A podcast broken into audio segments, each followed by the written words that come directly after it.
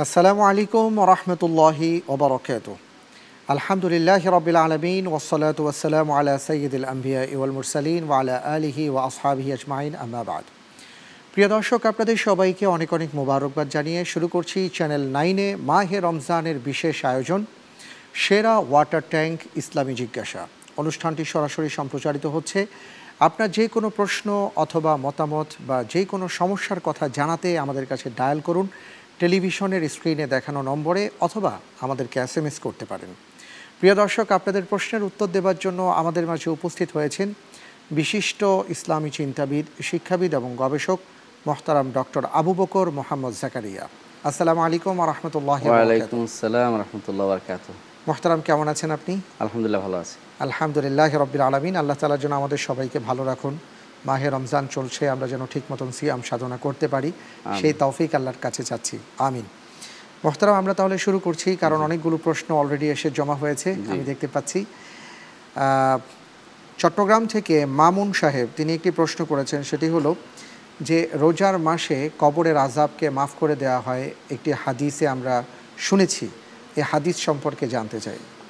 বিসমিল্লাহ আলহামদুলিল্লাহ ওসলাত ওসালাম আল্লাহ রসুলিল্লাহ ওবাদ যেই কথাটি আপনি বলেছেন সেটা আসলে কোনো সহি হাদিস দ্বারা প্রমাণিত হয়নি।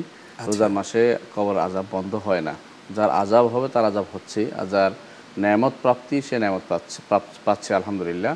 তবে একটা জিনিস আছে সেটা হচ্ছে আজাব হওয়ার পরে ইমানদারের আজাব একসময় বন্ধ হয়ে যায়। কারণ তার আজাবের একটা ইয়া থাকে। ইমানদার হলে তার এটা ভালো একটা জিনিস পাওয়া যায়। আর কিন্তু কাফের হলে বদকার হলে তার আজাব কোনোদিন কাফের হলে তার আজাব কোনোদিন বন্ধ হয় না। এটুকু কিন্তু আজাব হবে যার হবে তার আজাব হচ্ছেই। এই জন্য আমরা বেশি বেশি দোয়া করি। রমজান মাসে যেন আল্লাহ তালা এই আজাব থেকে আমাদের যারা পিতৃপুরুষ যারা কবরে চলে গেছে তাদেরকে যেন আল্লাহ তালা হেফাজত করেন এবং কবর আজাব থেকে তাদেরকে নাজাত দেন। আমিন। মোহতারাম আরেকটি বিষয় জানতে চাচ্ছি যে প্রতিদিন অসংখ্য অপরাধীকে আল্লাহ তালা মাহে রমজানে ক্ষমা করে দেন। এ প্রসঙ্গে একটি হাদিসের কথা আমরা শুনে এটা বিশুদ্ধ হাদিস আচ্ছা, যে আচ্ছা। ইন্নালিল্লাহি ওয়া তাকা ওয়াদালিকা ফি কুল্লি লাইলা। আল্লাহ তাআলা অসংখ্য পাপীকে জাহান্নাম থেকে মুক্ত করে দেন। এই প্রত্যেক রাতে। এটা কিন্তু শুধু মৃতদের নয় জীবিতদেরও। অনেক জীবিত মানুষও যাদেরকে যারা গুনাহগার হয়ে গেছে অপরাধী হয়ে গেছে তারা তওবা করে আল্লাহর কাছে ক্ষমা চায় তাদেরকে আল্লাহ তাআলা ক্ষমা করে দেন। মৃত মানুষদের জন্য আর তার আর ক্ষমা পাওয়ার সুযোগ নেই ক্ষমা চাওয়ার সুযোগ নেই। কিন্তু জীবিত মানুষ যদি মৃত মানুষের জন্য দোয়া করে তাদের জন্য আল্লাহ কিছু দান করে তাদের জন্য সৎ- সৎকার জারিয়া করে আল্লাহ তালা তাদেরকেও অনেক সময় জাহান্নাম থেকে মুক্তি দেন। জি। অনেক অনেক ধন্যবাদ। একজন দর্শক আছেন টেলিফোনে আমরা তার ফোনটি নিচ্ছি। আসসালামু আলাইকুম রহমতুল্লাহি বরকাত হ্যালো খুঁজে আসসালাম আলাইকুম। জি ওয়ালাইকুম আসসালাম? রহমতুল্লাহ। জি। আমার হাজবেন্ড বুঝছেন? জি। আমার যে দিতে চায় না এটা কি গুণ হবে? আপনি একটু মেহেরবানি করে একটু ধীরে ধীরে স্পষ্ট করে বলুন। মানে আমার হাজবেন্ড রোজা রাখে। আচ্ছা। পুরো এক মাস রোজা রাখতে পারে দুই একটা রোজা রাখতে পারে হবে? আর যে রোজা আমাদের দিতে চায় না। আচ্ছা আচ্ছা জি অনেক ধন্যবাদ আপনাকে। জি অনেক ধন্যবাদ।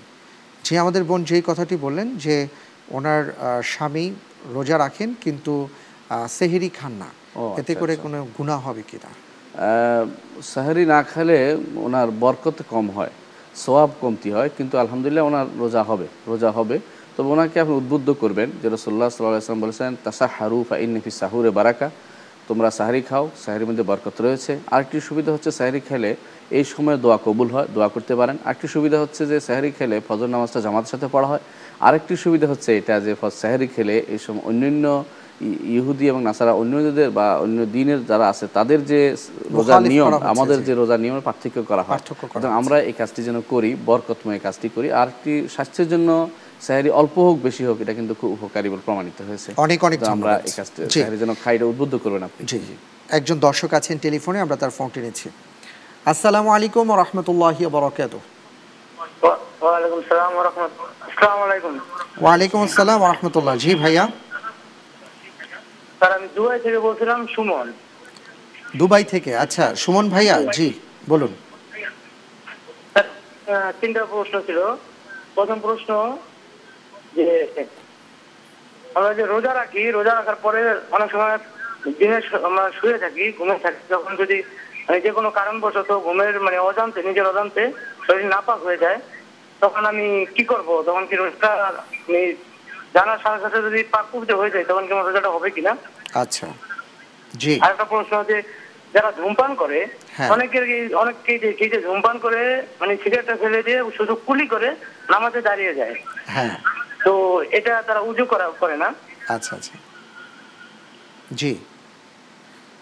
অনেক অনেক ধন্যবাদ সুমন ভাই। সুদূর দুবাই থেকে আপনি ফোনটি করেছেন। আপনার মতন আরও যারা প্রবাসে আছেন আমরা সকলের জন্য দোয়া করি। আল্লাহ তালা যেন আপনাদেরকে সবসময় ভালো রাখেন আরে মোহতারাম আপনার কাছে এবার জানতে চাচ্ছিলাম যে আমাদের সুমন ভাই যে প্রশ্নটি করেছেন যে কোনো কারণে যদি দেখা যায় যে ঘুম থেকে উঠে শরীর নাপাক হয়ে গেল হয়ে তাহলে কি তার রোজার কোনো ক্ষতি হবে কিনা? না ভাই যেহেতু ইচ্ছাকৃত কাজটি হয়নি অনিচ্ছাকৃত এই কাজের জন্য আপনার রোজার কোনো ক্ষতি হবে না আলহামদুলিল্লাহ। আপনাকে গোসল করে নিতে হবে নিয়ম মাফিক। তবে নাকে এমনভাবে পানি টানবেন না যাতে করে পেটে ঢুকে যায়। এরকমভাবে না টেনে স্বাভাবিকভাবে নাকে পানি দিতে হবে কুলি করতে হবে সারা শরীরে পানি বইয়ে দিতে হবে যেহেতু ফরজ গোসল করতে হবে আপনাকে কিন্তু আপনার সৌমের কোনো ক্ষতি হবে না আলহামদুলিল্লাহ। আলহামদুলিল্লাহ। আরেকটি প্রশ্ন তিনি করেছেন এটা আমরা অবশ্য দেখেছি বিশেষ করে মিডল ইস্টে খুব দেখা যায় যে। অনেকেই আছেন যে হয়তো ধূমপান করে কুলি করে তিনি সালাতে দাঁড়িয়ে যাচ্ছেন অজু করছেন না। তা আমাদের ভাইয়ের প্রশ্নটি হলো ধূমপান করলে অজু ছুটে যাবে কিনা? এবং কুলি করে তিনি সালাতে দাঁড়াচ্ছেন, এটা যথেষ্ট কিনা? প্রথমত ধূমপান করলে অজু ভাঙবে এমন কোনো কারণ নেই। মূলত ধূমপান করলে অজু ভাঙে না, কিন্তু ধূমপান আসলে হারাম কাজ। যদিও মানুষ মাকরু বলে, আসলে মাকরু না, হারাম কাজ। তো একটি হারাম কাজ করে আল্লাহর সামনে দাঁড়াবেন। দুনিয়ার কোনো মানুষের সামনে আপনি দাঁড়াবার আগেই কুলি করে নেন, পরিষ্কার, পরিচ্ছন্ন হয়ে নেন সুতরাং আপনার উচিত এই যে একটি গুনার কাজ করছেন তা থেকে মুক্ত হওয়ার জন্য আপনার অজু করে নেওয়া উচিত। এই জন্য আমাদের দেশে আলমরা অজু করার কথা বলে থাকেন যাতে করে অজুর সাথে আপনার কবিরা এই গুণাগুলো ঝরে পড়ে যায় ঝরে পড়ে যায়। আপনার আমার এই সুবিধাটা প্রাপ্তি পাবে যদি আপনি ঠিকমতো অজু করে সালাদটা আদায় করেন। তারপরেও যদি কেউ কুলি করে সালাদ পড়ে তার কিন্তু সালাদ হয়ে যাবে। আচ্ছা ধন্যবাদ। আরও একজন দর্শক আছেন। আসসালামু আলাইকুম রহমতুল্লাহি বরকাত আমি একটা প্রশ্ন করছিলাম। জি বলুন। আমি মেহেরপুর জেলা থেকে বলছি জি। যে প্রশ্নটা হলো যে আমরা তিন রিকাত বেতের নামাজ পড়ি আর হ্যাঁ। কেউ কেউ আছে যে এক রিকাত বেতের নামাজ। এক আচ্ছা। রিকাত কি কোনো নামাজ আছে? আচ্ছা, আর আচ্ছা। আমরা বিশ রিকাত তারাবি পড়ি হ্যাঁ। আর আপনার ওরা পড়ে চার রিকাত কেউ আট রিকাত। হ্যাঁ। বিষয়টা একটু বলেন। এক রিকাত কোনো নামাজ আছে কি? অনেক ধন্যবাদ আপনাকে। আমরা আসলে বেতের সম্পর্কে অনেক আলোচনা করেছি। আমার মনে হয় নতুন করে সেদিকে আমাদের না যাওয়া ভালো। শুধু একটু জানতে চাইব যে বেতের সালাদ এক রাকাত আছে কিনা? আলহামদুলিল্লাহ বিতিরের সালাত এক রাকাত পড়া যায় তিন রাকাত পড়া যায় এবং পাঁচ রাকাত পড়া যায়। সাত নয় এমনকি এগারো রাকাত পর্যন্ত বিতিরের সালাত পড়ার নিয়ম আছে। রসুল্লাহ সাল্লাহ ইসলাম এই সবগুলি অনুমোদন করেছেন। আমরা না জানার কারণে অনেক সময় শুধু তিন রাকাতেই পড়ি। এবং সবগুলি যদি কোনো মাঝে মধ্যে আমল করেন তো রসুলের সুন্নতটা সবগুলি সুন্নতের উপর আমল হয়ে যাবে। এবং সুন্নতের নিয়মই হচ্ছে এটা যদি তিন রাকাত পড়ি সর্বশেষ রাকাতে শুধু বসবো। আর পাঁচ রাকাত পড়লে বা তিন পাঁচ রাকাত পড়লে বা উপরের দিকে পড়লে আপনি প্রতি দুই রাকাত পর পর বসতে পারবেন হাদিসে এভাবে আছে। আচ্ছা, সুতরাং আপনার এই আমরা না জানার কারণে অনেক সময় অন্যদের উপরে খড়াগ্রস্ত হয়ে যাই। উভয়টি সুন্নত কোনো সমস্যা নেই। আর যারা আপনি বলছেন চার রাকাত আট রাকাত পড়ে বিশ রাকাত পড়ে না দেখুন নফল সালাত। আপনি কাউকে বাধ্য করতে পারেন না কত টাকাত পড়বে বিশ টাকাত না পড়ে তেইশ টাকাত পড়তে পারে কেউ পঁচিশ টাকাতেও পড়তে পারে বত্রিশ টাকাতেও পড়তে পারে কোনো সমস্যা নেই। তেত্রিশ টাকাতেও পড়তে পারে তো কোনো সমস্যা নেই। অর্থাৎ দুই দুই রাকাত করে যতটুকু আপনার সাধ্যে কুলোয় অতটুকু পড়েন। এরপরে আপনি খারাপ লাগছে আপনি জোর করে নেন নিজের উপরে। খারাপ লাগছে যথেষ্ট আলহামদুলিল্লাহ। এরপর আপনি ভীতির পরে বেজর করে নেন। এটাই এটাই শরীয়তের বিধান জি। অনেক অনেক ধন্যবাদ। একজন দর্শক আছেন। জি। আসসালামু আলাইকুম রহমতুল্লাহি আসসালামু আলাইকুম। জি ওয়ালাইকুম আসসালাম থেকে মোহাম্মদ ইসলাম বলছিলাম। জি। যে আমার দুটো প্রশ্ন হলো। বলুন।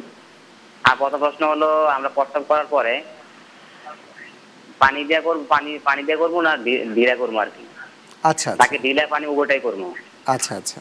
আর দ্বিতীয় প্রশ্ন হলো আজকে আপনার গাজী টিভিতে একটা অনুষ্ঠানে দেখলাম এক হুজুর বলতেছে যে ইমামের পিছনে সুরা ফাতিহা পড়া যাবে না রফাদান হানাফি মাজাব থাকলে রফাদান করা যাবে না আর ভিতর তিন জায়গা নামাজের ক্ষেত্রে দ্বিতীয় রাখাতে বসতে হবে। যারা হানাফি মাজাব মানে আর কি। আচ্ছা এখন আমি তো জানা মতে যতটুকু জানি এগুলো সহি হাদিস। আচ্ছা। এখন যদি বিস্তারিত বলতেন। আচ্ছা।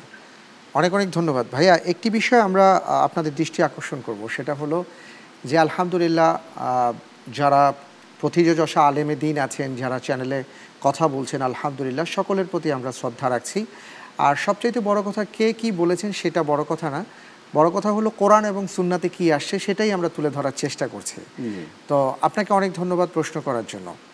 মোহতারাম আমি আপনার কাছে এবার যে বিষয়টি জানতে চাচ্ছি আমাদের ভাইয়া যে প্রশ্নটি করলেন যে প্রথমত ইস্তিনজা করার পরে আর কি পেশাব করার পরে কি পানি ব্যবহার করতে হবে নাকি ঢিলা ব্যবহার করতে হবে নাকি দুটোই ব্যবহার করতে হবে?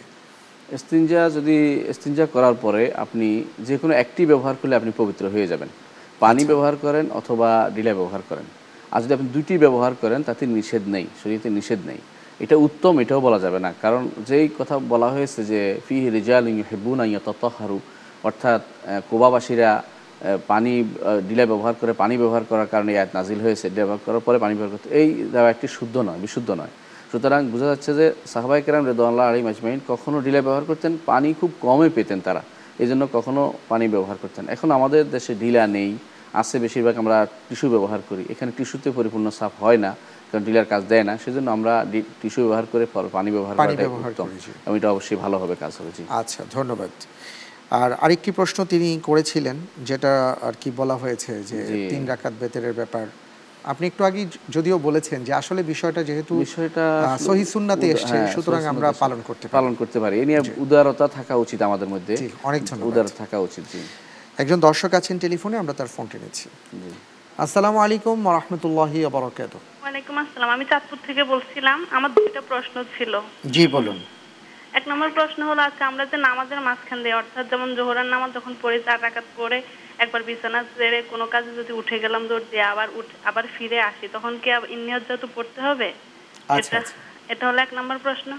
জি। আরেকটা হলো তারাবির নামাজ পড়ি তারাবির নামাজের দুই রাকাত পড়ে যে একটা ইয়ে আছে যে কোনো কোনো বইতে পাওয়া যায় যে হাজামিন পাজলে পড়তে হয় আবার চার রাকাত পড়ে সুবহানাজিল মুলকে পড়তে হয় এটার বিধানটা একটু সহিভাবে জানতে চাচ্ছি অনেক ধন্যবাদ বোন আপনাকে অনেক অনেক ধন্যবাদ জানাচ্ছি খুব সুন্দর প্রশ্ন করার জন্য। ইনশাআল্লাহ তালা এই প্রশ্নের উত্তর জানব প্রিয় দর্শক তবে তার আগে নিচ্ছি একটা বিরতি ফিরে আসছি একটু পর। মেহেরবানি করে আমাদের অপেক্ষায় থাকুন। বিরতির পর আপনাদের সবাইকে আবারও সাদর আমন্ত্রণ জানাচ্ছি প্রিয় দর্শক। আমাদের এই প্রিয় আয়োজন সেরা ওয়াটার ট্যাঙ্ক ইসলামী জিজ্ঞাসায়। আলহামদুলিল্লাহ আমরা আজকের পর্বে আপনাদের প্রশ্নের উত্তর জানার চেষ্টা করছি মোহতারাম ডক্টর আবু বকর মোহাম্মদ জাকারিয়ার কাছ থেকে।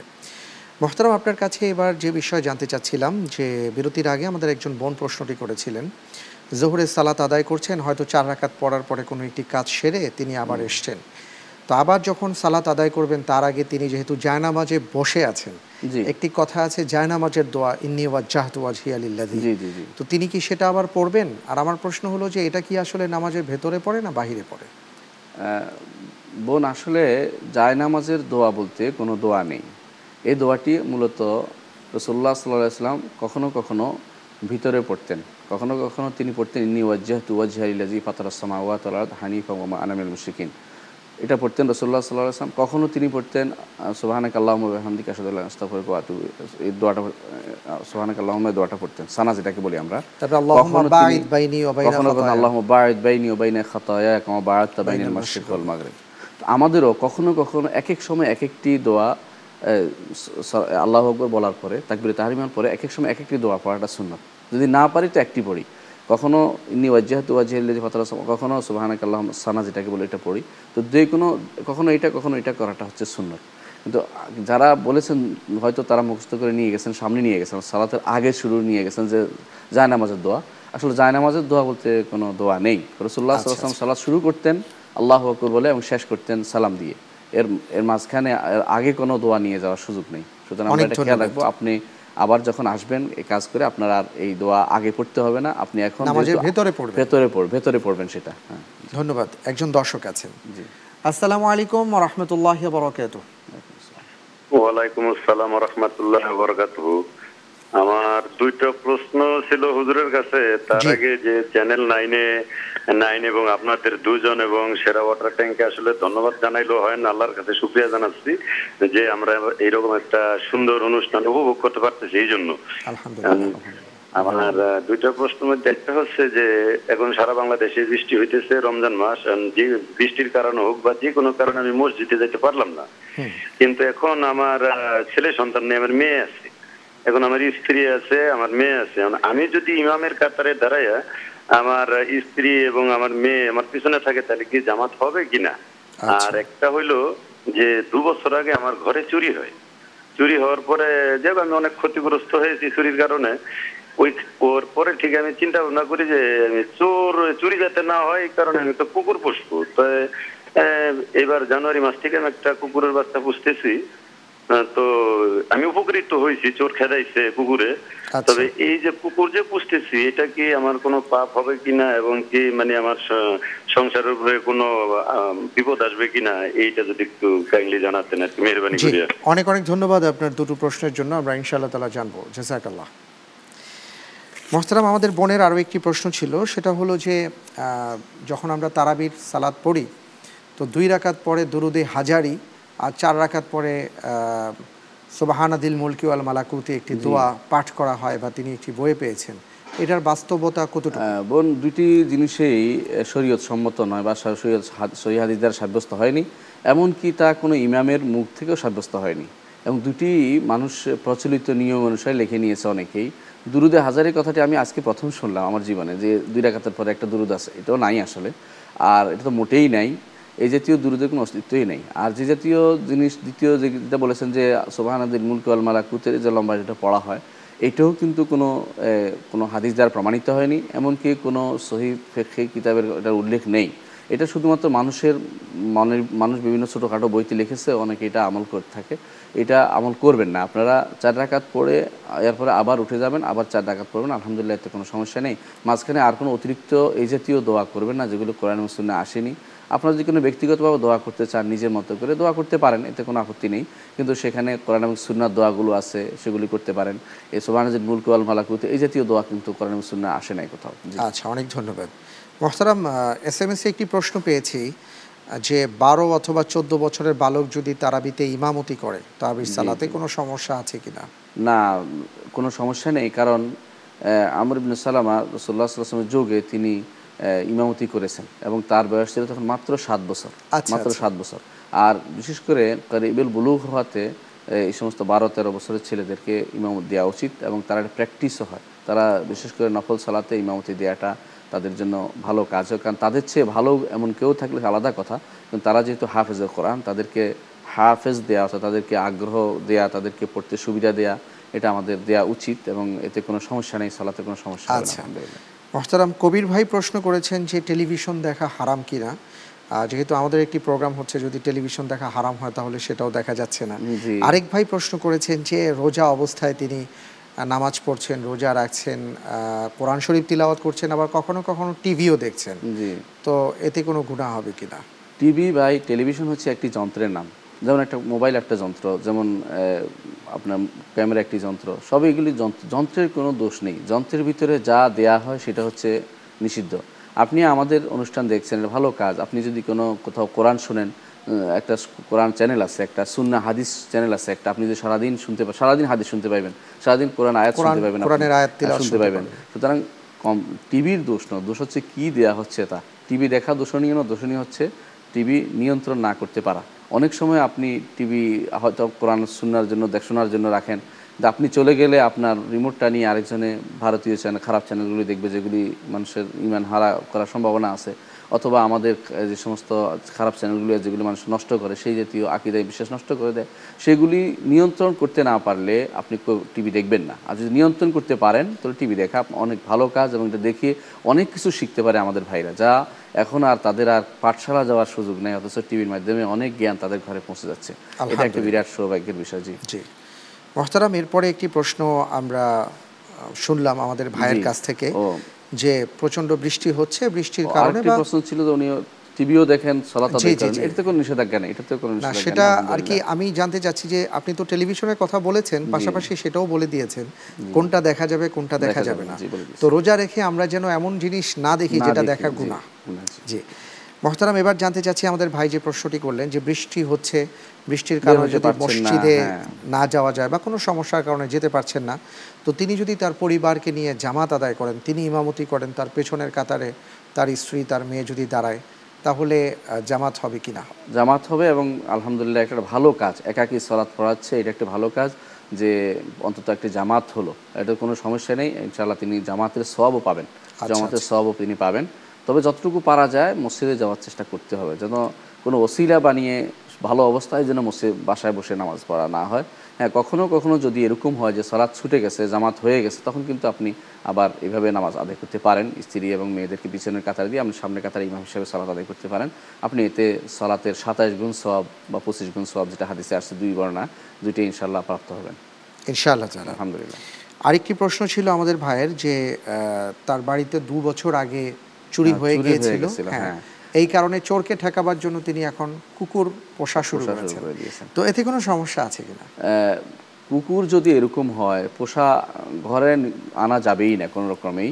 বাড়িতে বাইরে যদি রাখা হয় যে কেউ কেউ করবে এটা একটা মাধ্যম মাধ্যম রাখা যায়। এটাতে কোনো নিষেধ নেই। যেমন কলব সাইদিন ও কলব মাসিয়া রসুল্লাহ আলাদা করেছেন যে সাধারণ কুকুর হচ্ছে আলাদা করেছেন যারা শিকারী কুকুর। শিকারী কুকুর অথবা ক্ষেতের কুকুর।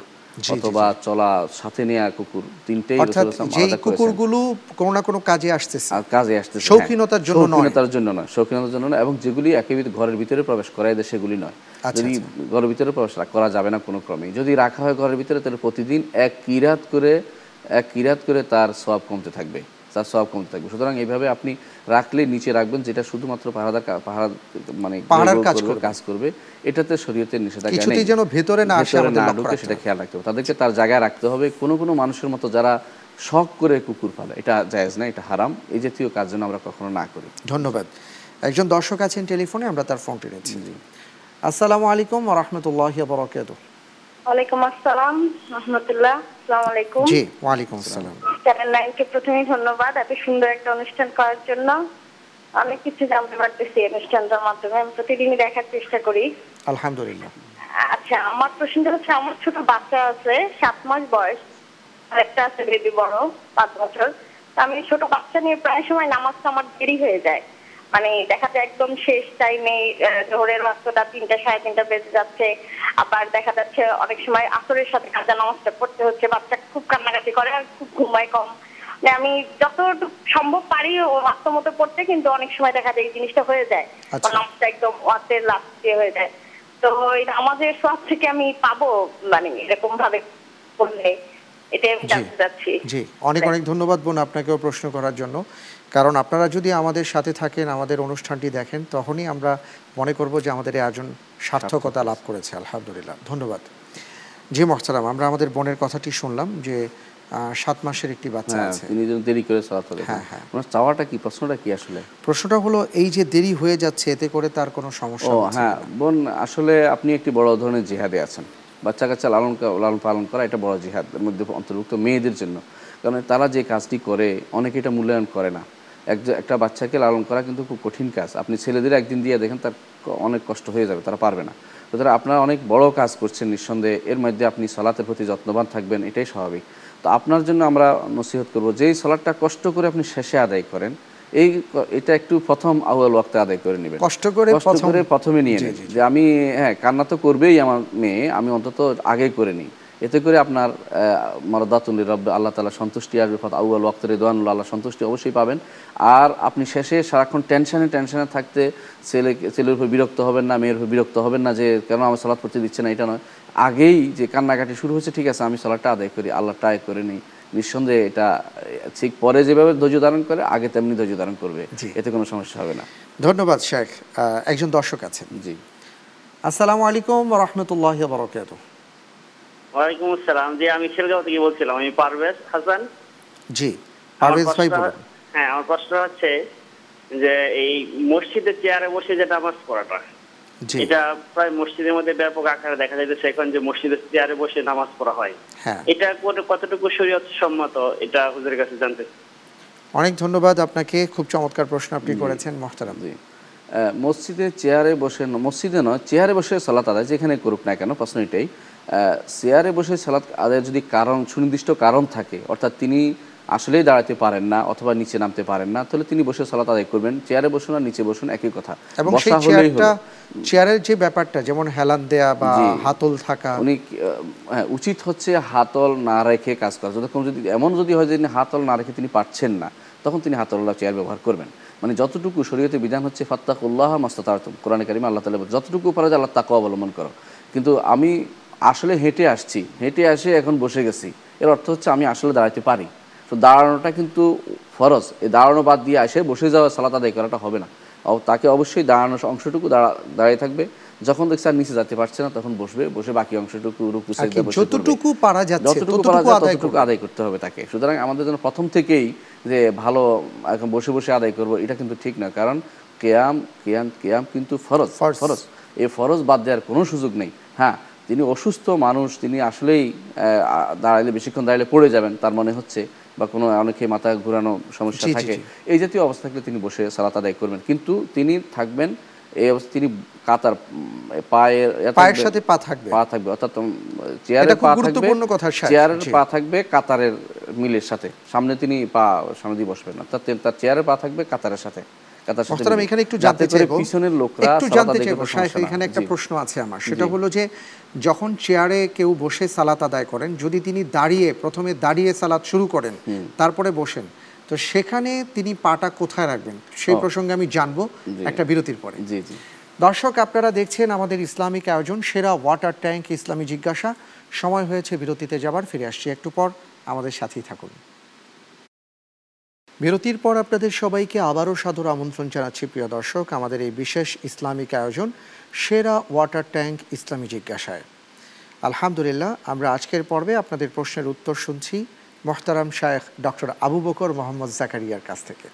মোহতারাম আমি যে প্রশ্নটি করেছিলাম। বিরতির আগে যে চেয়ারে বসে যারা সালাত আদায় করেন অর্থাৎ দাঁড়িয়ে শুরু করেন পরে বসতে পরে বসতে তারা? কীভাবে দাঁড়াবেন বা চেয়ারটা কোথায় থাকবে? হ্যাঁ হ্যাঁ। আপনি প্রশ্ন করছেন এটা। যদি তিনি কাতারের মাঝখানে থাকেন তাহলে তিনি অবশ্যই দাঁড়াবেন কাতারে পরে চেয়ারটা টেনে নেবেন এক হাতে এবং এটা কোনো সমস্যা নেই। যদি এক পাশে তিনি থাকেন তাহলে তিনি প্রথম থেকেই বসার ইয়াতে রাখবেন পিছনে রাখবেন ওখানে বসতে যাবেন যাতে করে পিছনের কাতারে কোনো সমস্যা না হয়। পিছনের লোকদের সালাত আদায় করতে পারেন। আচ্ছা। এই ব্যাপারে তিনি যদি কোনো বিস্তারিত একটি লেখা আমি নিজে দিয়েছি লেখা সেটা হচ্ছে সালাতে বসে চেয়ারে বসে সালাত আদায়। Islam house W W W Islam house dot com ওখান থেকে তিনি বাংলায় চেয়ারে বসে সালাত আদায় এটা সার্চ করলে বিস্তারিত লেখাটা আসবে আর বিস্তারিত দিয়েছি উনি একটু আমরা মনে হয় আমাদের প্রিয় দর্শকদের সাথে শেয়ার করতে পারি এই ব্যাপারটি যে প্রিয় দর্শক আপনার যে কোনো ইসলামী জিজ্ঞাসা আপনি যদি ওয়েবসাইটের মাধ্যমে জানার চেষ্টা করতে চান তাহলে আহ, পৃথিবীর বিখ্যাত একটি ওয়েবসাইট রয়েছে ইসলাম হাউস ডট কম সেখানে আপনি একটু সার্চ দিতে পারেন এবং সেখানে শায়েখের অনেক লেখা আপনারা পাবেন ইনশাআল্লাহ তারা মোহতারাম আপনার কাছে এবার যে বিষয় আমি জানতে চাচ্ছি সেটি হলো যে আমাদের একজন ভাই, তিনি প্রশ্ন করেছেন যে রোজার মধ্যে পরীক্ষা পড়ে গেছে, তো এই কারণে আমি রোজা ভাঙতে পারব কিনা? এটা হলো প্রথম জিজ্ঞাসা। জি। না ভাই, আপনি পরীক্ষার জন্য রোজা ভাঙতে পারবেন না। পরীক্ষার জন্য রোজা ভাঙতে পারবেন না। তো আমরা দোয়া করি আল্লাহ আপনাকে তৌফিক দান করুন যাতে করে রোজা অবস্থায় আপনি পরীক্ষাটা দিতে পারেন। এবং পরীক্ষা যেন আপনার জন্য সহজ হয়ে যায়। আর দোয়া করি এবং আমা- আমাদের আহ্বান থাকবে যারা দায়িত্বশীল আছেন তাদের প্রতি যেন রোজা অবস্থায় তাদের উপরে হালকা করে দেন বোঝা। কঠিন প্রশ্ন না করেন বা তাদের পরীক্ষা যেন রোজার পরে নিয়ে দিতে পারে সে ব্যবস্থা যেন তারা করেন। অনেক সময় অনেক সময় তাদের জন্য এটা কঠিন হয়ে যায়। হাদিসে আছে রসুল্লাহ সাল্লাহ সাল্লাম কিন্তু রোজাদারের উপরে তাকফিফ করতে হালকা করতে বলেছেন মানুষের উপর। আমরা যেন মানুষের উপর হালকা করি কঠোর না করি যেই কাজেই দায়িত্ব দিই তাকে যেন আমরা মনে করি যে সেও রোজাদার আমিও রোজাদার তার কষ্ট হবে। কষ্ট রোজা পালনের জন্য তাকে আমরা সহযোগিতা করি। অনেক ধন্যবাদ। একজন দর্শক আছেন। জি। আসসালামু আলাইকুম রহমতুল্লাহ বরকাত ওয়ালাইকুম আসসালাম আসসালামু আলাইকুম। ওয়ালাইকুম আসসালাম রহমতুল্লাহ বরকাত জি, বলুন। আমার দুই তিনটা প্রশ্ন ছিল। জি বলুন। প্রথম প্রশ্ন হলো মানে আমি যদি নামাজ পড়ি নামাজের সময় যদি আমার অজু ভেঙে যায় তাহলে কি আমার প্রথম থেকে নামাজটা পড়তে হবে? না আচ্ছা। দেখা চার রাকাত সুন্নত পড়লাম তারপরে ফরজটা শুরু করলাম তখন কি ফরজটাই পড়ব কিনা? এক নম্বর প্রশ্ন। দুই আচ্ছা। নম্বর প্রশ্ন হচ্ছে আমি একটা মানে কোরআন খতমের নিয়োগ করছিলাম মানে যেটাকে মানত বলে যে কাজটা যদি হয় তাহলে আমি কোরআনটা খতম দেবো। কিন্তু আমি নির্দিষ্ট সময় দিতে পারি নাই এটা থেকে আমার গুণা হবে কিনা? আচ্ছা আচ্ছা। আর আরেকটা হলো আমি যে কোরআন খতম দিচ্ছি এতে সিজদাগুলা যে সিজদাগুলা পরে একটাও আমি মানে দেই নাই সাথে সাথে দিই নাই সিজদাগুলা নিয়ে নেয় আর কি। আচ্ছা। এখন এটা কি একসাথে নিতে নিলে কোনো সমস্যা হবে কিনা বা এটাতে আলাদা কোনো দোয়া পাঠ করতে হবে কিনা? অনেক অনেক ধন্যবাদ বোন। আপনি আজকে তিনটি প্রশ্ন করেছেন অনেক অনেক ধন্যবাদ। আবার ভবিষ্যতের জন্য জমিয়ে রাখুন ইনশাল্লাহ। তখন আমরা শুনব। মোহতারাম আহ, এবার আপনার কাছে আমরা যে বিষয় জানতে চাচ্ছিলাম যে আমাদের ভাই আরও একটি প্রশ্ন করেছিলেন যে যেগুলো আমাদের জন্য ফরজ নামাজের যে ফরজ রাকাতগুলো আছে জি জি। সেটা আমি আদায় করলাম কিন্তু অন্য সালাত আমি হয়তো আদায় করলাম না। এটার জন্য কি আমার গুনাহ হবে? জি ফরজ আদায় করলে আপনি আপনার অন্য সালাদগুলো আদায় না করলে আপনার গুনাহ হবে না। কিন্তু একটা জিনিস মনে রাখবেন সেটা হচ্ছে আমাদের ফরজ সালাদগুলো আমরা অনেক সময় সালাদ পড়তে থাকি আর আমাদের মন থাকে ভিন্ন আমাদের এখান থেকে শয়তান চুরি করে অনেক কিছু নিয়ে যায়। রসুল্লাহ সাল্লাহ আসলাম এই জন্য বলছেন যে এটা হচ্ছে শয়তানের খিলসা বা শয়তান থাবা মেরে নিয়ে যায় আমার সালাতের বিভিন্ন অংশ। আপনার মনের ভিতরে বিভিন্ন অনেক কিছু আসে, এগুলি পূর্ণ হয় নফল সালাদ দিয়ে। আপনার নফল বা সুন্নত সালাদ দিয়ে। আমাদের উচিত যে এ ব্যাপারে খেয়াল রাখা। হাদিসে আসে রসুল্লাহ সাল্লাহ আসলাম বলেছেন, কেয়ামতের মাঠে প্রথম হিসাব হবে সালাত, ফরজ সালাতে যদি ফরজ সালাতের মধ্যে তার কমতি পাওয়া যায়, তার ভালো অবস্থান না থাকে, তখন বলে তার সব নফল সালাদগুলি আছে কিনা নিয়ে আসো, ওগুলি দিয়ে তা পূর্ণ করা হবে। তো আমি যদি কোনো শুধু সল ফরজ সালাদ পড়ি যে চিন্তা করি যে আমি শুধু ফরজ আদায় করব তাহলে কিন্তু একটা মার্জিনে চলে আসলাম। এমন মার্জিন যে যদি কোনো কারণে কমতি হয়ে গেল তো কিন্তু আমার ধরা পড়ে যাওয়ার সম্ভাবনা আছে। এই জন্য বেশি বেশি করে আমরা সফল সুন্নত সালাদগুলি আদায় করব নিয়মিত রাওয়াতেবগুলি আদায় করব। এর ফজিলত অনেক বেশি। রসুল্লাহ সাল্লাহ আসলাম বলছেন যে বান আল্লাহ উবাইতেন ফিল জান্না জান্নাতে একটি ঘর বানাবেন আল্লাহ তাআলা। এই সুযোগ কেন আমরা হাত ছাড়া না করি। তবে এটা সত্য যে আপনার গুণা হবে না। এটা না পড়লে আপনার গুণা হবে না। স- গুণা না হলেও তো আপনি অনেক কিছু করেন যেমন ক্যাম করেন যেমন সদকা দেন এগুলো যদি গুনার জন্য সবের জন্য করেন। তো নফল সালাদগুলো বা এই রাওয়াতেব সালাদগুলো বা সালাতের ফরজের আগে পিছিয়ে সালাদগুলো আমরা ইনশাআল্লাহ ঠিকমতো আদায় করতে চেষ্টা করব ইনশাআল্লাহ। ইনশাআল্লাহ আমাদের বোন যে প্রশ্নটি করলেন প্রথম যে প্রশ্নটি ছিল যে নামাজের মধ্যে যদি কোনো কারণে অজু ভেঙে যায়। তাহলে সেই নামাজটা আবার নতুন করে তিনি শুরু করবেন কিনা? যদি আবার আরেকটি কথাও তিনি বলেছেন যে সুন্নত শুরু করলেন শেষ করলেন। হ্যাঁ। কিন্তু ফরজ শুরু করার আগে ওনার অজু হয়তো চলে গেছে। সুন্নত আবার করবেন তা আবার সুন্নত পড়তে হবে কিনা? না দুইটি প্রশ্নই বুঝেছি। প্রথম প্রশ্নটি হচ্ছে যে প্রথম প্রশ্ন উত্তর হচ্ছে যে হ্যাঁ বোন যদি কোনো সলাতে যেই সলাতে আপনার অজু ছুটে যায় সেই সলাত আপনাকে আবার পড়তে হবে। ওটা হলো ওই ওই ওই সালাত। সালাদটাই ওই সেটা সালাদটাই দুই রাকাত বিশিষ্ট বা চার রাকাত চার রাকাত বিশিষ্ট। ওই সালাদটাই পুরোটা না মানে পুরো সালাদ যেমন আপনি জোহরের নামাজ ধরেন আপনি বারো রাকাত পড়েন। কিন্তু আপনার প্রথম চার রাকাত হয়ে গেছে বা শেষে শেষ সর্বশেষ দুই রাকাতে আপনার ছুটে গেছে। অসুবিধা নেই আপনি অজু করে সর্বশেষ দুই রাকাত পড়েন অথবা সর্বশেষ দুই। রাকাতেই আপনাকে পড়তে হবে এর বাইরে নয়। মানে পুরোটা পড়তে হবে না এটা ধারণা। তো আরেকটি হচ্ছে আপনি এই চিন্তা করবেন মনে করবেন এটা যে অবশ্যই সলাৎ অজু অবস্থায় পড়তে হবে, যতটুকু পড়বেন। রসুল্লাহ সাল্লাহ ইসলাম বলেছেন যে, আল্লাহ তালা ওই ব্যক্তির সলাৎ কবুল করেন না, যতক্ষণ পর্যন্ত যে আহাদাসা হাত্তাই তোয়াদ্দা যে যার অজু চলে গেছে, যতক্ষণ সে অজু করে। সুতরাং আপনার চিন্তা করতে হবে যে, অজু চলে গেছে অর্থ হলো এই সলাটটা এই এই নিয়ত বাঁধার মধ্যে যতটুকু পড়ছে ততটুকু বাদ গেছে। আগে দুই রাকাত হোক, আগে এক রাকাত হোক আবার তিন নতুন করে সেটা হবে। এই সলাটটা পড়তে হবে কিন্তু পুরোটা নয় মানে পুরো ওয়াক্তের সলাত আবার পুরোটা পড়তে হবে না আপনাকে। জি। আচ্ছা জি ধন্যবাদ। আর আমাদের বোন আরও একটি প্রশ্ন করেছিলেন যে তিনি মানত করেছিলেন যে এই কাজটা হলে তিনি কোরআন শরীফ খতম করবেন। তো সেই হয়তো কাজটা হয়েছে আলহামদুলিল্লাহ। এখন কোরআন শরীফ খতম করতে তার দেরি হচ্ছে তো এটার জন্য তিনি দায়ী হবেন কিনা? না দেরি হলেও আপনি যেহেতু খতম করার মানত করেছেন আপনাকে উচিত মানটা পূর্ণ করা। রসুল্লাহ সাল্লাহ ইসলাম বলেছেন মান্না দ্বারা ইউতি আল্লাহ ফাল ইউতেরহু কেউ যদি কোনো আল্লাহর আনুগত্য করার মানত করে সেজন্য সে আনুগত্যটা করে। কিন্তু আপনার দেরি হলেও আপনি কষ্ট করে এই কোরআন খতম করেন পড়েন আলহামদুলিল্লাহ এটা ভালো কাজ। যদি কোনো কারণে কারও এরকম মানত ছুটে যায় তখন সে কি করবে? তখন সে কাফারা দিবে। তাকে কাফার তুই ইয়ামিন দিতে হবে। দিতে পারে নাই কোনো কারণে অসুস্থ হয়ে পড়ছে সে আর সালাত আদায় করতে মানে এরকম হয়তো কেউ বলে এক হাজার টাকা সালাত আদায় করে পারছে না তখন কি করবে?